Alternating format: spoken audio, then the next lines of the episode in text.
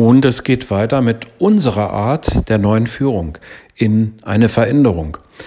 Wir hatten gestern klar und deutlich gesagt, warum wir uns verändern müssen. Und jetzt gibt es zwei Möglichkeiten. Die eine Möglichkeit, wenn das Warum denn klar ist, dann macht das schon Sinn für Sie, vielleicht auch schon für Ihre Mitarbeiter. Sie können sich dann in Ihren äh, kleinen äh, Bürokasten zurückziehen, sich einschließen und sich überlegen, was sie denn genau machen wollen. Sie können aber auch einen völlig anderen Weg gehen und das ist dann tatsächlich etwas, was nicht üblich ist, zumindest im deutschsprachigen Raum.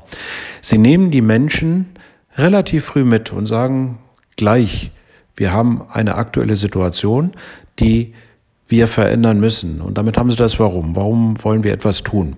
Mit dieser verändern müssen haben sie die Möglichkeit, ihre Menschen zu erschrecken. Manchmal funktioniert das auch ganz gut. Oder und gleichzeitig mit einzubeziehen in das, was verändert werden muss. Das heißt, welche Auswirkungen haben wir im System? Wie stehen wir aktuell intern und an welchen Stellen müssen wir was tun, um diese neue grobe Zielausrichtung erstmal vorzudefinieren? Und das kann gemeinsam mit Ihren Mitarbeitern erfolgen.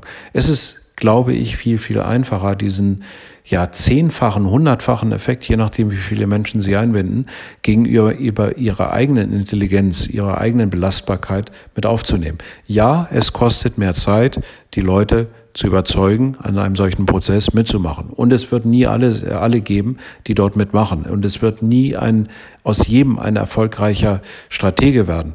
Aber die ganzen Ideen, die Sie zusammenbekommen, die ganzen Vorbehalte führen automatisch dazu, dass man ein relativ realistisches Bild der möglichen Zukunft erhält.